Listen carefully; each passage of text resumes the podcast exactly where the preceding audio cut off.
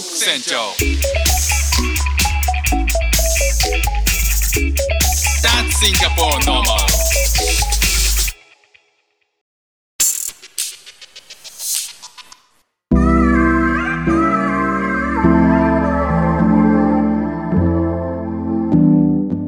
どうもフック船長です。シンガポールで3歳と4歳の息子の子育てをしている主婦です。イラストに挑戦したり歌を歌ったり英語学習のことだったり海外生活で面白いと感じた日本との文化や価値観の違いそこから改めて感じた日本のすごいところなんかをお話ししております。1月の14日ですね、えー皆さんいかがお過ごしでしょうか、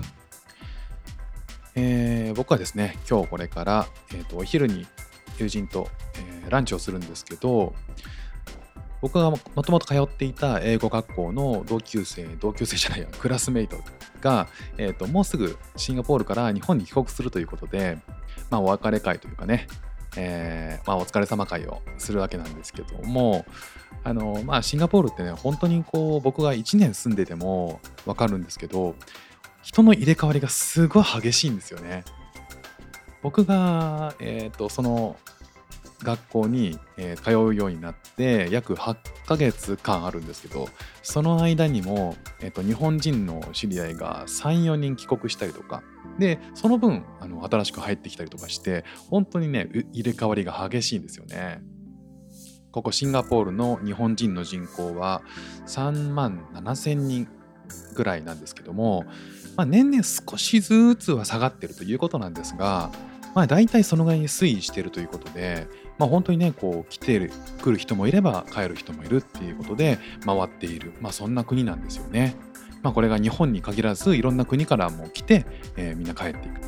ね、そんな風に、えー、と出会いもあれば別れもありということで、えー今日はお疲れ様っていう風にねあの気持ちよくみんなで見送ろうかなと思っております。まあ、そんなね、えー、と英語の学校、えー僕8ヶ月通ったんですけれども何を勉強してたかっていうと基本的には、えー、と基礎英語という、まあ、文法とか、えー熟語とかあとはまあそこに出てくる単語少々ぐらい。でそれをネイティブの先生と,、えー、とテキスト中心にやっていくっていう、あのー形なんですけど、まあ、シンガポールに来る前にも僕は英語の勉強は、まあしてまして、まあシンガポール来るってことが決まってから、まあ、半年前ですかね。シンガポールに来る半年前。でも約6ヶ月間オンライン英会話やったんですよね。でそこと,、えっとまあ、英語の基礎を改めてやった後では今も僕はオンライン英会話を続けて毎日やってるんですけど結構、えー、と違うなっていうことにすごい気づいてそのシンガポールに来てから基礎英語を学ぶまでっていうのは実はオンライン英会話6ヶ月やったんですけどあんまり成長を感じなかったんですよね。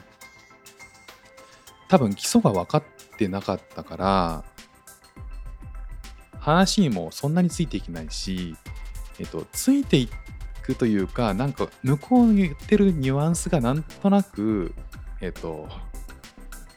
ちょ途中でテキストを打ってくれたりとかしてるから分かるぐらいで正直ねあの続けるのしんどいなって思う時期も何度もあったんですよ。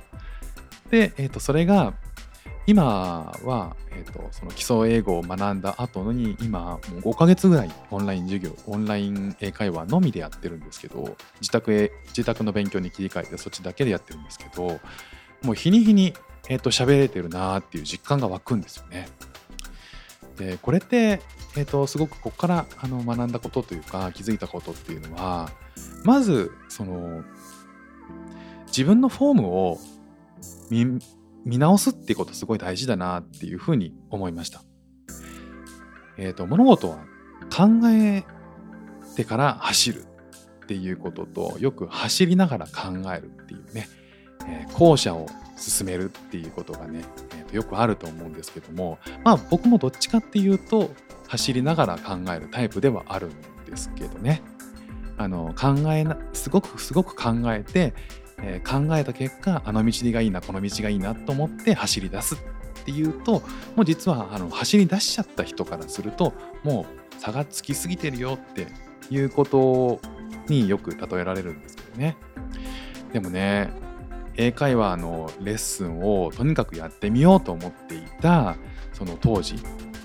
日本にいた基礎英語をやってなかった当時の自分の成長ぶりと比較すると今って圧倒的に良くなってる気がしていてそれってあのもう走っ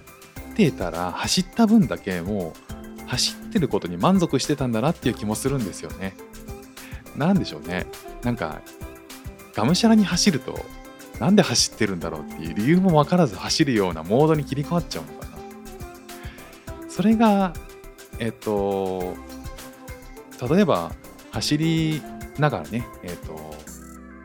ただただ走っていくだけだったらもしかしたら自分のフォームがおかしくて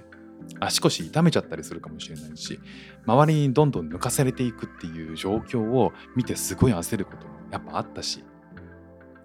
まあ、それでもねがむしゃらに走るっていうことを続けていてもフォームがどうもおかしいかもしれないとかいや呼吸法が違うんじゃないかなとかっていうことに気づく方がむしろ大事なんじゃないかなっていうふうに思うんですよね。例えばそこで、えーと、肺活量がもし足りないっていう課題が気づければ持久力が高まるトレーニングをすればいいし筋力が足りないなと思えば筋トレをすればいいしそれなりのトレーニングをするヒントが得られるんですよね。でそれをやったら次に走ってみたら絶対全然違う結果が得られるはずなんですよ。でもそれは走ってみたから分かることであって走ってみたから改善点が見つかってでもそれを、えーと、初めから正しい方法なんて多分わからないし走る前は気づけないことですもんねだからそういったその走ってみたから分かることにを見つけるつもりでやるってことは実はすごい重要なんだろうなっていうふうにこの英会話を英語の学習を通してすごく実感していますね。僕ね、もう本当にずっと英語をやってはいたけど、やってもやめ、やってはやめで、いまいちね、こう、自分が前に進んでるのかって分かんなかった時期が多かったんですよね。で、やっぱりそういうのって挫折を生み出すんですよね。まあ、情けない部分なんですけど、まあ今はね、それをちょっと超えて楽しい気持ちになれたっていうのは、まあ、やっぱりこのえっとスタート地点からは、まあ、みんな違って得意なことも苦手なこともみんなそれぞれ違う中でやってみてでもそこから何が自分に不足してるんだろうとか、えー、そのなんで走走っていてこの走ってる間に何を自分が、えーと、と気づけばいいんだろうっていうことをなんか見つめ直すきっかけが得られたからだと思いました。本当にね全員同じスタートラインで同じ条件だったら選択を参考にしてそれこそなんか弟子入りとかして徹底的にその型から身につければいいと思うんですけどね。でもそんなことも少ないから結局その走る走り出す勇気がまず必要だなと思っていてこれからもそうしたいなと思っているんですけど走ってる自分と向き合うっていう勇気。走り出したんだから走らなきゃなとか走り続けなきゃなっていうがむしゃらに走ることではなくて走り出したからこそ走り出した自分が今何を考えているか何を感じているかってことを見つめることでもう一つ成長できるきっかけをつかめるんだろうなっていうふうにすごく実感しました。英語を通して、まあ、そんなふうに思えたことが英語の勉強で進歩したっていうこともそうだしそこに気づけるたっていうこともあのいい成果だなというふうに思って実感してまた今日から英語頑張ろうと思います。まあ、こんなね取り留めない話にお付き合いくださいまして今日もありがとうございました。じゃあまたね。